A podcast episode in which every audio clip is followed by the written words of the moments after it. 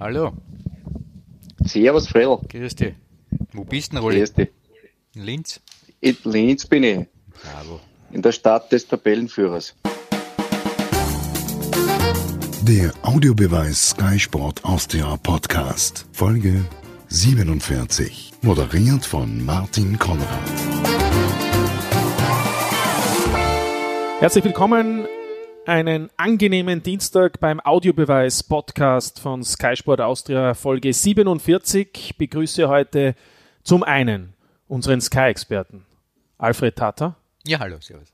und zugeschaltet telefonisch aus der Stahlstadt, dem Tabellenführer, der Sky-Vereinsreporter Roland Streins. Hallo Roland.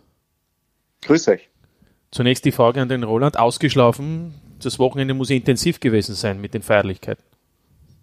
Die Feierlichkeiten, die haben sie wie immer beim LASK während der Saison in Grenzen gehalten. Es ist alles schon im Europa League-Modus. Ergo, es geht um Regeneration, auch für mich. So ist es. Na bitte, da sind wir froh, dass du topfit bist. Topfit noch nicht ganz, Alfred Data.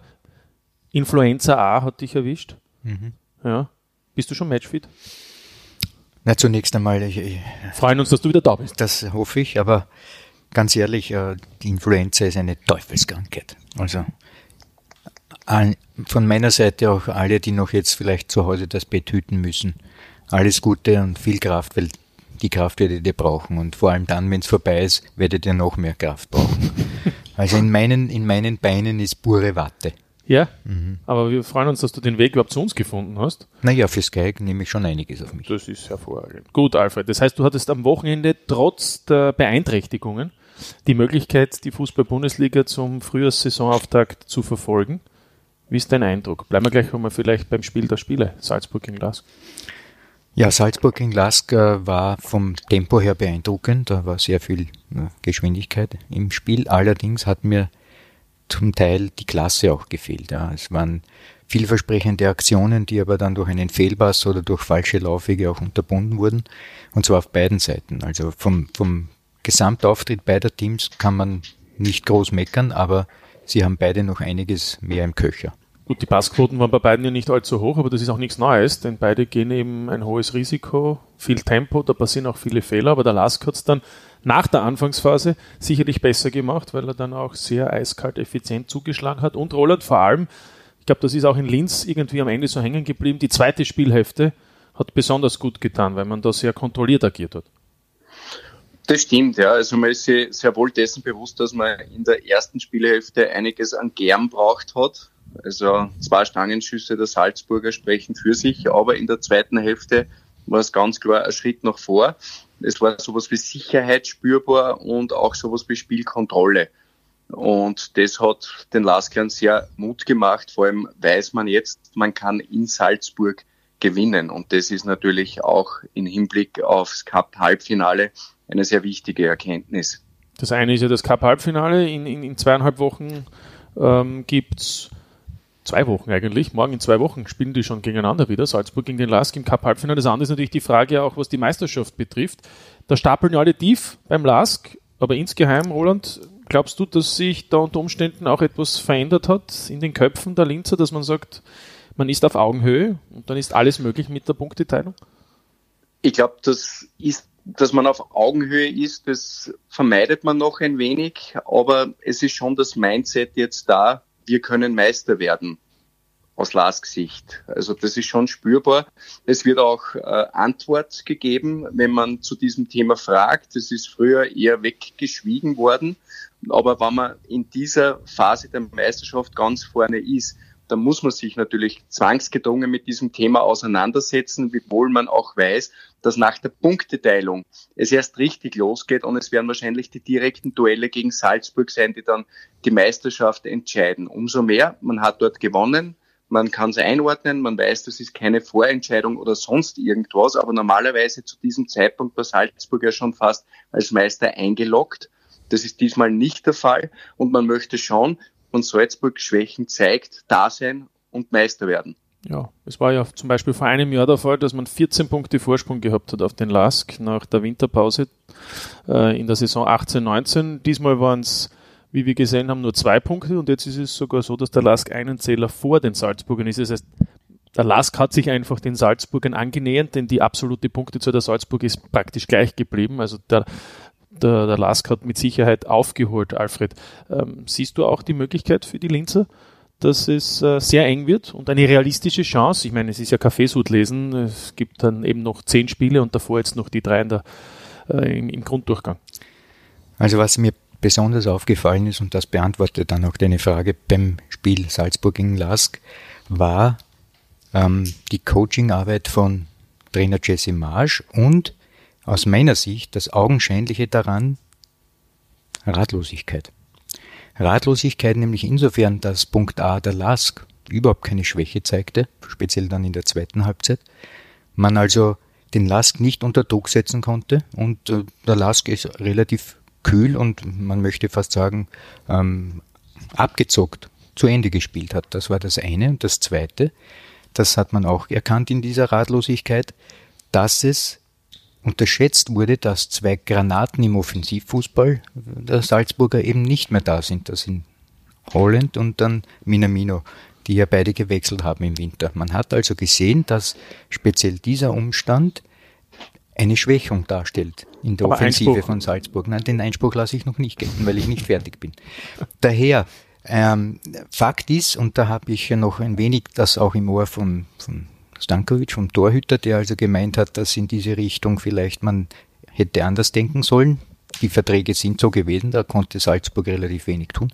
Aber Fakt ist noch einmal, die Salzburger sind schwächer geworden und der Lask ist stärker geworden, wenn man jetzt so fürwitzig einmal Hussein Balic als Verstärkung. Ja, aber der Lask mhm. ist ja schon im Herbst stärker geworden, was die Punktezahl betrifft. Deswegen war ja der Rückstand nur mehr zwei Zähler vor diesem ersten Spiel im Jahr 2020. Also insofern hat sich das auch schon mit Holland und Minamino sozusagen ergeben, dass der Lask besser geworden ist. Das ist das eine. Das andere ist, äh, dass das Wesen der Salzburger besteht ja darin, Spieler noch ein, maximal zwei Saisonen, wenn sie den Erfolg haben und auch die Leistung zeigen, den nächsten Schritt setzen. Und der Einspruch, den ich vorhin machen wollte, ist, ähm, könnte man nicht dieses Spiel auch anders betrachten? Das ist ja auch äh, eine Frage des Glücks oder des Pechs, wenn der Ball zweimal ans Aluminium geht und nicht fünf Zentimeter weiter nach rechts, dann wäre er drinnen gewesen, weil gerade bei der ersten Aktion war Schlager chancenlos bei Okugawas Schuss. Dann würden wir vielleicht über ein anderes Spiel sprechen. Was ich damit zum Ausdruck bringen will, liegt es wirklich an den beiden Abgängen? Ja, was, die, was, der, was der Spielbeginn betrifft, in der zweiten Hälfte magst du recht haben, wo es dann um die, um die Möglichkeit ging, noch einmal nachzusetzen und nachzulenken. Was den Spielbeginn betrifft, hat man natürlich die Qualität der Salzburger gesehen, die hier nach wie vor da ist, nämlich den Umstand, dass Salzburg es immer schafft, in den Rücken der Verteidigung zu kommen. Speziell über die Seitenzonen war das zum Beispiel Ulmer das eine oder andere Mal der Fall. Und dann die Pässe ins Zentrum, nur drin war kein Holland.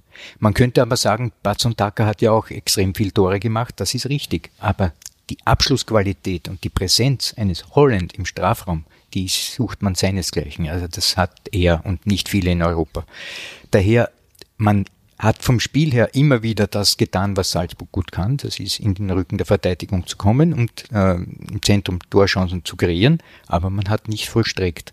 Und das ist auch ein Zeichen der Schwäche. Ja, also du, um es jetzt im Umkehrschluss festzuhalten, äh, gestehst dem Lask Chancen zu, auch wenn das nicht dein Meistertipp war im Sommer zu Saisonbeginn. Kann mich erinnern, es war ein anderer Club, oder? Ja, ja, das, ähm, das machen wir jetzt mit Kindesweglegung. Okay. Auf das gehen wir nicht näher ein. Ich möchte nur betonen, dass ich schon letzte Saison gedacht hätte, dass der Lask in der Lage ist, Meister zu werden. Damals habe ich auch ähm, fürwitzigerweise Geld verloren, indem ich auf den Lask als Meister gespielt habe. Das habe ich allerdings heuer natürlich wiederholt und ich äh, hoffe, dass das äh, der Fall ist, dass die, die Linzer das über die Bühne kriegen. Mhm.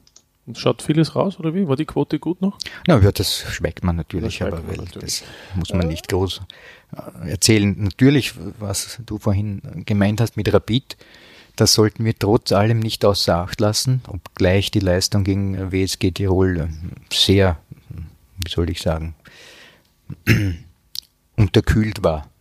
Da mhm. muss viel mehr noch kommen von Rapidlers Seite, um hier vielleicht noch in diesem Konzert irgendetwas mitzumischen. Aber sie können das Zünglein an der Waage sein. Ja, ja, auch der WRC möglicherweise. Fakt ist, mit der Punkteteilung werden im Moment nur fünf Punkte Rückstand auf die Tabellenführung, auf den LASK äh, und, und auf Salzburg. Das ist natürlich so. Roland, ähm, wir haben schon gesagt, also das Thema Meisterschaft wird natürlich in den nächsten Wochen auch eines beim LASK sein. Aber inwieweit glaubst du, ist es auch ähm, abhängig, wie der LASK auch international sich entwickelt und zeigt jetzt vor allem auch im Duell in der K.O.-Phase, in der Zwischenrunde im Sechzehntelfinale gegen Alkmaar, nämlich auch, was das eine Auswirkung natürlich hat, wenn man weiterkommen sollte auf die nächsten Spiele dann in der Liga beziehungsweise auch im Cup-Halbfinale. Das kann man jetzt so und so sehen. Ja. Man kann sagen, super, wenn der Lask weiterkommt, dann gibt es diesen positiven Flow, der sich bis in die Meisterschaft zieht. Der Lask hat unter dieser Doppel-Dreifach-Belohnung, wie der Fredel sagen würde, im Grunde nie gelitten. Man kann aber auch sagen, schlecht, wenn sie weiterkommen, weil dann gibt es weiterhin diese Mehrfachbelastung. Ich denke, es wäre gut, wenn sie weiterkommen, weil sie damit äh, gut zurechtkommen. Sollten sie ausscheiden, dann kann man immer noch das Positive sehen und sagen, okay, und jetzt ist voller Fokus auf Meisterschaft und Cup. Ganz schwierig zu sagen, wie sich das entwickelt. Äh, grundsätzlich halte die Truppe für sehr stabil, egal ob sie weiterkommen oder nicht. Die werden in der Meisterschaft bis zum Schluss ein Wörtchen mitreden. Ja, apropos stabil. Ich meine, man könnte auch sagen, die Breite ist ja gegeben beim LASK. Einerseits hat man Balic hinzugewonnen, zum anderen könnte man sagen, ist Ramsebner so etwas wie eine äh, auch Neuverpflichtung, nachdem er ja ab, ab, ab Juli eigentlich, ab dem Basel-Spiel schon gefällt hat. Äh, da ist ja sozusagen auch der Kader qualitativ und quantitativ noch im, im Jänner stärker, besser geworden. Definitiv, definitiv. Ich denke, dass Hussein Balic gerade mit seiner Geschwindigkeit dem LASK noch zusätzliche Optionen geben kann und geben wird. Das hat man schon äh, im Cup gemerkt gegen Sturm, da hat er schon getroffen, in der Vorbereitung hat er dreimal getroffen. Valerian Ismail ist insgesamt begeistert von ihm. Er wird jetzt noch ein bisschen Zeit brauchen, dass er die Intensität, die beim LASK immer vorherrscht, nicht nur im Spiel, sondern auch im Training, dass er das annimmt und adaptiert, dass er das körperlich auch verkraftet. Aber da ist der LASK ja in der Luxusposition, ihn eben auch draußen lassen zu können. Wenn es nötig ist, wird er gebracht. Wunderbar. Mit Ramsebner gibt es hinten wieder eine Option mehr. Der Kader Martin, bin ich bei dir definitiv über den Winter stärker geworden. Ja, wie schafft es Alfred Talask, dass er eigentlich auch interessante Spieler behält? Während Salzburg natürlich auch aus anderen Gründen und natürlich könnte man sagen auf einem anderen Niveau, wenn man Holland und Minamino nimmt, ähm, auch Spieler eben ziehen lassen muss, aber natürlich auch ziehen lässt. Ja, wie schafft das der Lask? Die Antwort ist, man muss jetzt das Projekt LASK ja nicht nur singulär von heute betrachten, sondern den, über den längeren Zeitraum. Das heißt, man hat beginnend mit Oliver Glasner eine ganz klare Sichtweise auf das eigene Spiel äh, geschaffen. Da ist sicherlich auch Jürgen Werner sehr federführend dabei gewesen. Das bedeutet, man weiß vom, beim Seiten des LAS ganz genau, welche Art von Spielern man benötigt für dieses Spiel und nach diesen wird dann eben auch äh, gescoutet, beziehungsweise die werden dann auch verpflichtet. Das heißt, im Prinzip handelt der LASK nach einem Top-Down-Ansatz, also von oben herab wird ganz klar festgelegt, für diese Position brauchen wir diese Spieler mit diesem Können und in diese Richtung werden dann die Spieler geholt. Ja, aber es ist ja oft der zweite Bildungsweg, könnte man sagen. Nicht? Ich meine, Schlager hat es bei Salzburg trotz Akademie dann eben nicht geschafft. Wiesinger hat es nicht geschafft. Ranftl bei Sturm nicht geschafft, über Wiener Neustadt zum LAS gekommen und ich könnte jetzt noch fünf aufzählen. Ähm, Potzmann, danke. Michwal. Genau, es gibt also viele Spieler, die Qualität in ihren ersten Jahren hatten, aber im Umfeld eben nur die Ergänzungsspieler waren mögliche und dann eigentlich einen anderen Weg wählen mussten. Deswegen salopp formuliert, zweiter Bildungsweg. Äh, Alfred, äh, ist das, ist das auch ein, ein, eine Fähigkeit, Spieler zu holen, denen man vielleicht mehr zutraut, als es eben der Stammverein, als es die Konkurrenz zugetraut hat. Bestes Beispiel ist eben auch zum Beispiel Reinhold Ranftl. Ja, genau. Ähm, dazu bedarf es allerdings ein, einer klaren ähm, Sichtweise auf die Leistungsfähigkeit bzw. das Leistungsvermögen von Spielern. Und diese drei Ebenen, die man da kennt, das ist die Steuerungsebene, das sind die psychosozialen Voraussetzungen, dann die äh, Verhaltensebene, das ist das technisch-taktische Können und schließlich die Werkzeugebene, das ist sowohl das koordinative technische als auch das konditionelle energetische. Wenn man diesen Blick hat und dann sieht, welches Potenzial der oder der Spieler, der im Fokus ist für den eigenen Verein, dass der noch Luft nach oben hat, dass man den sozusagen in diese Richtung dann ausreizen kann, na dann hat man nie gewonnen. Und ich glaube, dass beim Lask genau das der Fall ist, dass man genau weiß, wenn man Spieler beobachtet, in welche Richtung er noch ausreizenbar ist, um noch mehr aus ihm herauszuholen. Das ist das eine. Und das zweite ist, das glaube ich auch mittlerweile beim Lask, die beginnen auch ihre Trainer selbst auszubilden. Also sie suchen auch diese Trainer, die genau in diese Marschrichtung auch hineinpassen. Und ich glaube, das war auch ein Hauptaspekt, warum äh, Jürgen Werner sich für den jetzigen Trainer Valerian Ismail äh, stark gemacht hat, dass er genau gedacht hat, dass dieser Mann das auch in der Lage ist, fortzuführen, was Glasner begonnen hat und noch etwas Neues dazuzubringen. Und wie wir gesehen haben, ist genau das auch geschehen. Und ich glaube, in diese Richtung sollten wir den Lasker beurteilen, dass eine extreme sportliche äh, Perspektive vom Sportdirektor jetzigen oder vom Vizepräsidenten Jürgen Werner sozusagen drüber gestülpt wurde über das ganze, über den ganzen Lask sozusagen und von dieser, von dieser Seite an mit Oliver Glasner und jetzt mit Ismail in die Richtung vorgestoßen wird, in die es eben vorgegeben wurde. Roland, Valerie Ismail, schon angesprochen, ihm gefällt es ja immer besser. Ähm, was Liebe auf den ersten Blick? Ja, es hat sicher ein bisschen gedauert, dass auch er diese Nähe zur Mannschaft gefunden hat, weil da hat Oliver Glasner natürlich schon sehr große Fußstapfen hinterlassen. Das ist klar. Die Mannschaft, die hat ihm sprichwörtlich aus der Hand gefressen. Jetzt äh, kommt ein neuer mit Valerian Ismail und das ganze Team hat sich erst ein wenig an ihn gewöhnen müssen. Man äh, beschnuppert einander die Latte ist sehr hoch gelegen, aber man hat relativ schnell, und da helfen Siege natürlich, Vertrauen gefunden. Also die Mannschaft vertraut dem Trainer, äh, was Fredel richtig gesagt hat. Es ist noch zusätzlich was dazugekommen taktisch und äh, das ist auch ganz klar erkennbar. Der Lask powert nicht mehr 90 Minuten durch. Das heißt, man nimmt sich immer wieder auch situationsabhängig Auszeiten, indem man Ballbesitzfußball spielt. Das gab es in dieser Form unter Glasner noch nicht. Das ist meines Erachtens der größte Fortschritt, den die Mannschaft gemacht hat und somit lässt sich auch diese Vielfachbelastung leichter verkraften, weil die Spielintensität nicht mehr ganz so hoch ist, wie es früher unter Glasner noch war. Mhm. Spielkontrolle. Auszeiten, Spielkontrolle, richtig. Und man versucht im Ballbesitz ein wenig zu regenerieren, so gut das möglich ist. Das ist das Add-on, das taktisch Valerian Ismail geliefert hat. Und die Mannschaft, um darauf zurückzukommen, hat das gesehen und vertraut ihm. Und auch noch ein ähm, zusätzlicher Gedanke zu dem, was Fredel auch gesagt hat. Es gibt für alles einen Plan B, nämlich auch äh, im erweiterten Trainerteam. Da gibt es einen neuen Videoanalysten, Dustin Hoyen. Das passiert relativ unaufgeregt alles beim LASK, nachdem Daniel Niester gesagt hat, er möchte aus privaten Gründen zurück nach Deutschland, hat man Flux den Dustin Hoyen gehabt. Und so gibt's für jede Position, nicht nur am Platz, sondern auch im Trainerteam, auch im Backoffice, immer einen Plan B.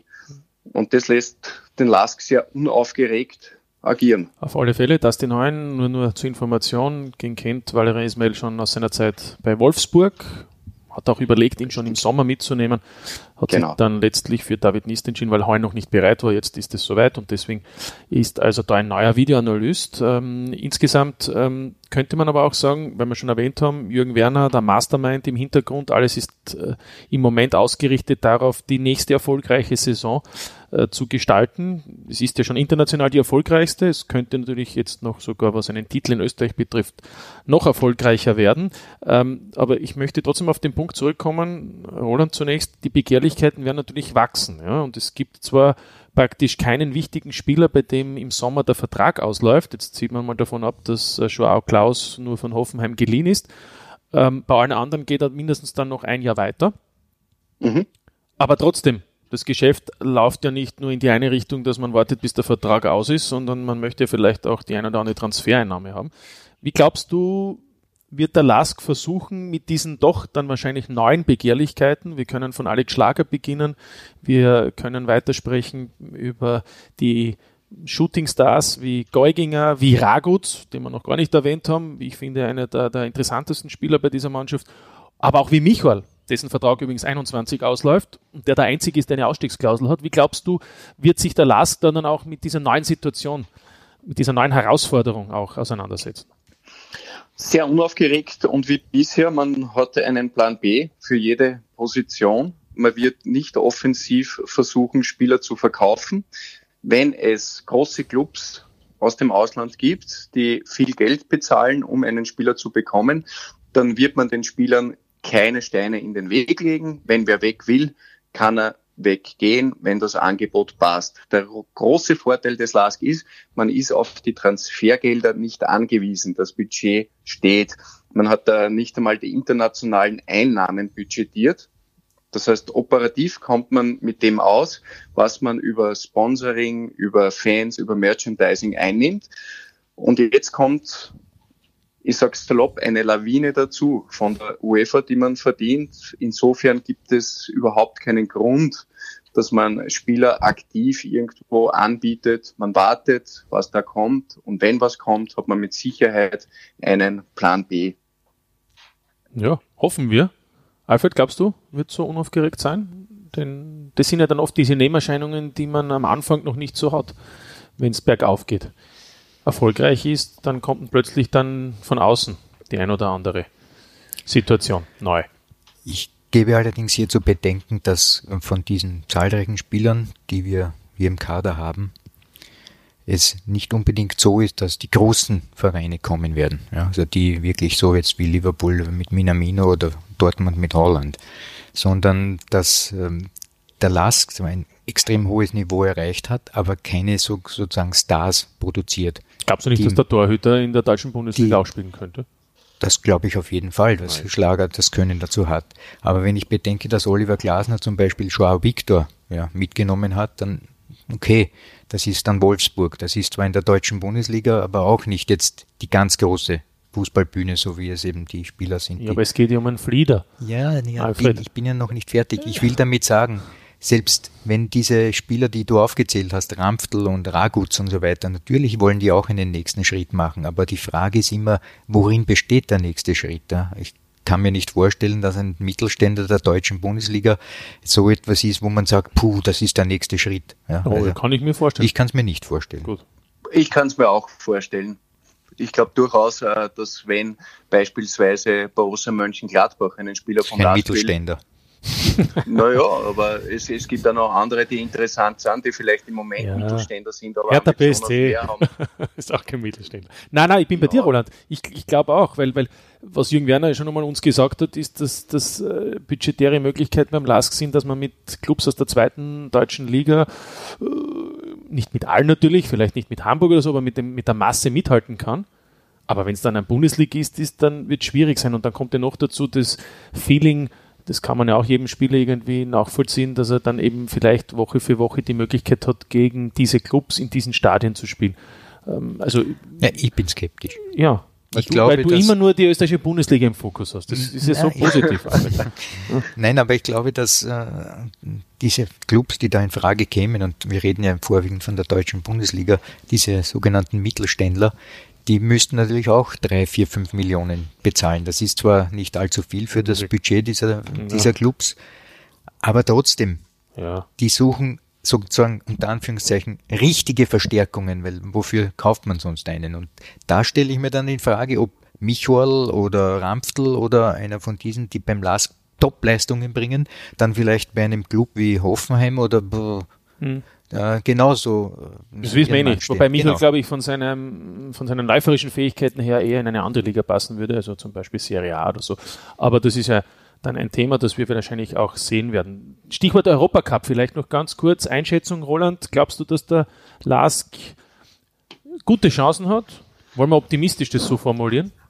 Oder hat er nur Chancen? Ich denke, der Lask hat, hat Chancen. Es wird äh, wirklich spannend sein äh, zu sehen, wie sich das dann am Feld darstellt, weil Alkmaar im Moment ja auch äh, sehr starke Performance liefert die ganze Saison schon. Die haben nur 17 Tore bekommen in der Liga, also auch Prunkstück Abwehr beim Last genauso. Die haben nur 18 Tore bekommen. Für mich ebenso. Das Prunkstück ist die Abwehr. Defense wins Championships. Wieder Engländer sagt. Und da sind beide gut. Äh, bei Alkmaar kommt vielleicht ein bisschen erschwerend dazu, dass sie am Wochenende 0 zu 2 verloren haben gegen Enschede. dass sie viele junge Spieler haben, die mittlerweile auch schon sehr offensiv angebohrt werden von größeren Clubs, dass da vielleicht ein wenig die Konzentration leidet oder vielleicht der eine oder andere Spieler mehr auf seine eigene Leistung schaut als auf das gesamte Teamgefüge. Ich denke, es gibt Chancen mhm. und es wird tagesformabhängig sein vom Kader und vom Marktwert her brauchen wir überhaupt nicht diskutieren, dass Altmar weit vor dem Lasch. Naja, es, ist, es sind natürlich dort einige Spieler dabei. Ich glaube, ähm, es ist ein unangenehmer Gegner, aber man kann es auch umgekehrt sehen. Für die Holländer, für die Niederländer, die ja prinzipiell recht ähm, optimistisch sind, selbstbewusst, wenn dann ein österreichisches Team kommt, werden sie auch noch staunen wenn der Lask ist. Ist auch nicht das angenehmste, was man sich als Gegner erwarten kann. Ja, und Eindhoven ist ja auch rausgefallen. Genau. Die haben einen, einen, Gesamtmarktwert von 165 Millionen, also das ist ja schon Das war Warnung genug. Und, und Altmar hat äh, 122 Millionen knapp. Also das ist nicht vergleichbar mit dem Lask, aber Zahlen und Marktwert, alles Schall und Rauch. Ja, wobei beim Lask kann man schon sagen, der Marktwert da ist ja nicht mit eingerechnet äh, das Duo Präsident und Vizepräsident, weil dann wären wir wahrscheinlich bei, bei einigen hundert Millionen mehr, oder? Muss man jetzt auch ja. einmal sagen. Ne? Also ich muss mich jetzt, ich muss mich jetzt kurz beim Marktwert ein, einmengen. Wenn ich am Naschmarkt einkaufe und uh, dann liegt da ein Kilogramm Äpfel um vier Euro, dann sage ich, naja, vier Euro, ich zahle 2,50. Na gut. Das heißt also, das, das Geschriebene von wegen Marktwert 165 Millionen, da kann man genauso gut weiß ich nicht, einen Köpfler in die Donau machen, weil ich die jetzt da draußen sehe und ein bisschen schwimmen. Ja.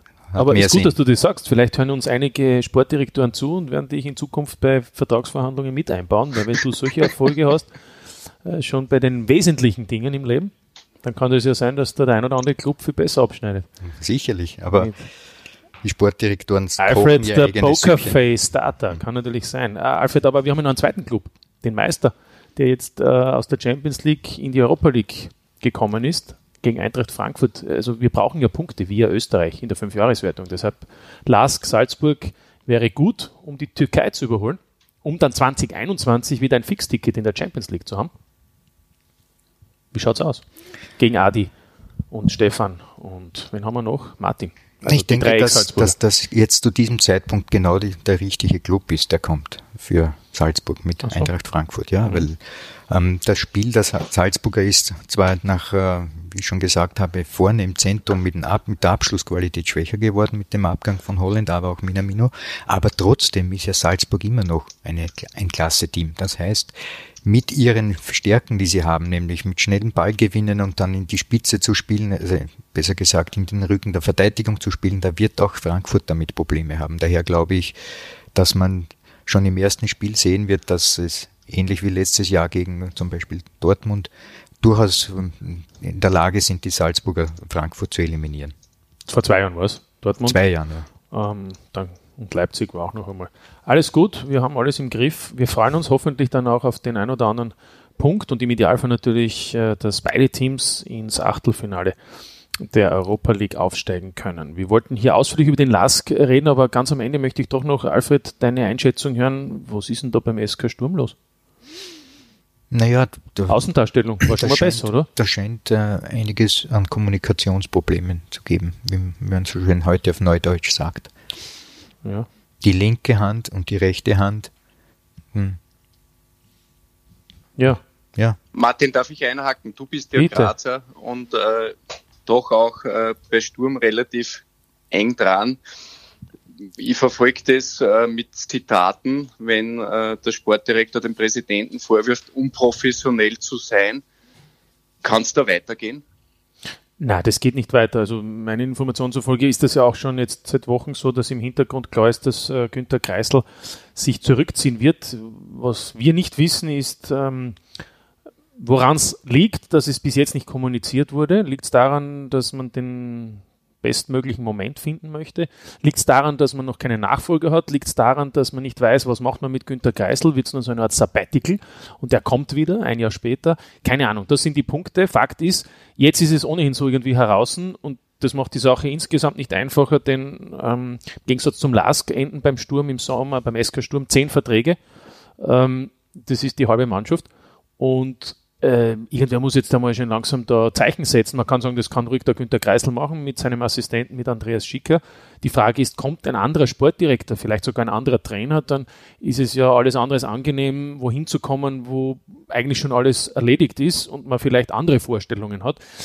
Das ist insgesamt die schwierige Situation, zudem natürlich international weg, nämlich schon letztes Jahr im Sommer, im Pokal jetzt gegen den Lask ausgeschieden und in der Meisterschaft ist man auch hinter den eigenen Erwartungen, obwohl man natürlich alle Chancen hat, noch äh, Dritter zu werden zum Beispiel. Das ist ja dann auch ein Fixplatz. Wahrscheinlich in der Europa League, wenn Salzburg oder der Lask dann auch Pokalsieger werden sollten. Also es sind natürlich viele Fragezeichen, aber es macht insgesamt keinen schlanken Fuß und macht die Situation sicherlich nicht einfacher. Aber man kann es auch vielleicht positiv sehen. Nach dem 1 zu 2 gegen Mattersburg äh, hat es der Präsident geschafft, irgendwie den Fokus auf mm, ja, das unter Anführungszeichen andere zu bringen und nicht auf Sportliche, nämlich auf das, was am Rasen passiert ist. Also vielleicht war es auch Strategie und wir haben es noch nicht durchschaut. Wir wissen es nicht. Kann es bis zum Saisonende weitergehen, um meine Frage ja. zu präzisieren? Weiß ich nicht. Alfred, kann man so bis zum Saisonende weiterarbeiten?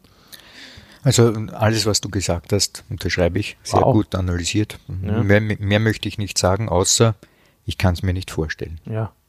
Stichwort lame duck, könnte man sagen. Ja, aber der Günther ist kein Donald.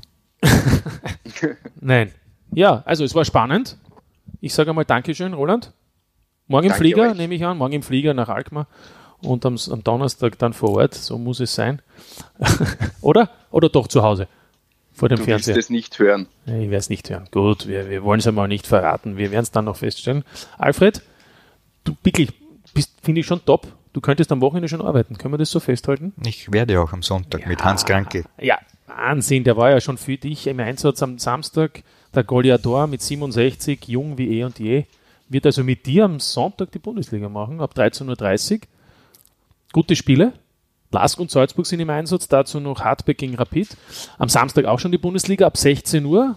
Die drei übrigen Spiele, das alles natürlich exklusiv auf Sky. Dazu die deutsche Bundesliga und die Premier League und natürlich schon heute und morgen die Königsklasse. Champions League. Heute gibt es auf Sky Sport Austria, Atletico Madrid gegen Liverpool und morgen dann Atalanta Bergamo gegen Valencia. Dazu natürlich alle Spiele in der Konferenz sowie dann natürlich auch die Höhepunkte bei alle Spiele, alle Tore. Fußball, Fußball, Fußball. Dankeschön. Roland, Dankeschön, Alfred. Hat mich Danke. sehr gefreut. Grüß euch. Das war der Podcast Folge 47, der Audiobeweis auf Sky Sport Austria. Das war der Audiobeweis. Danke fürs Zuhören.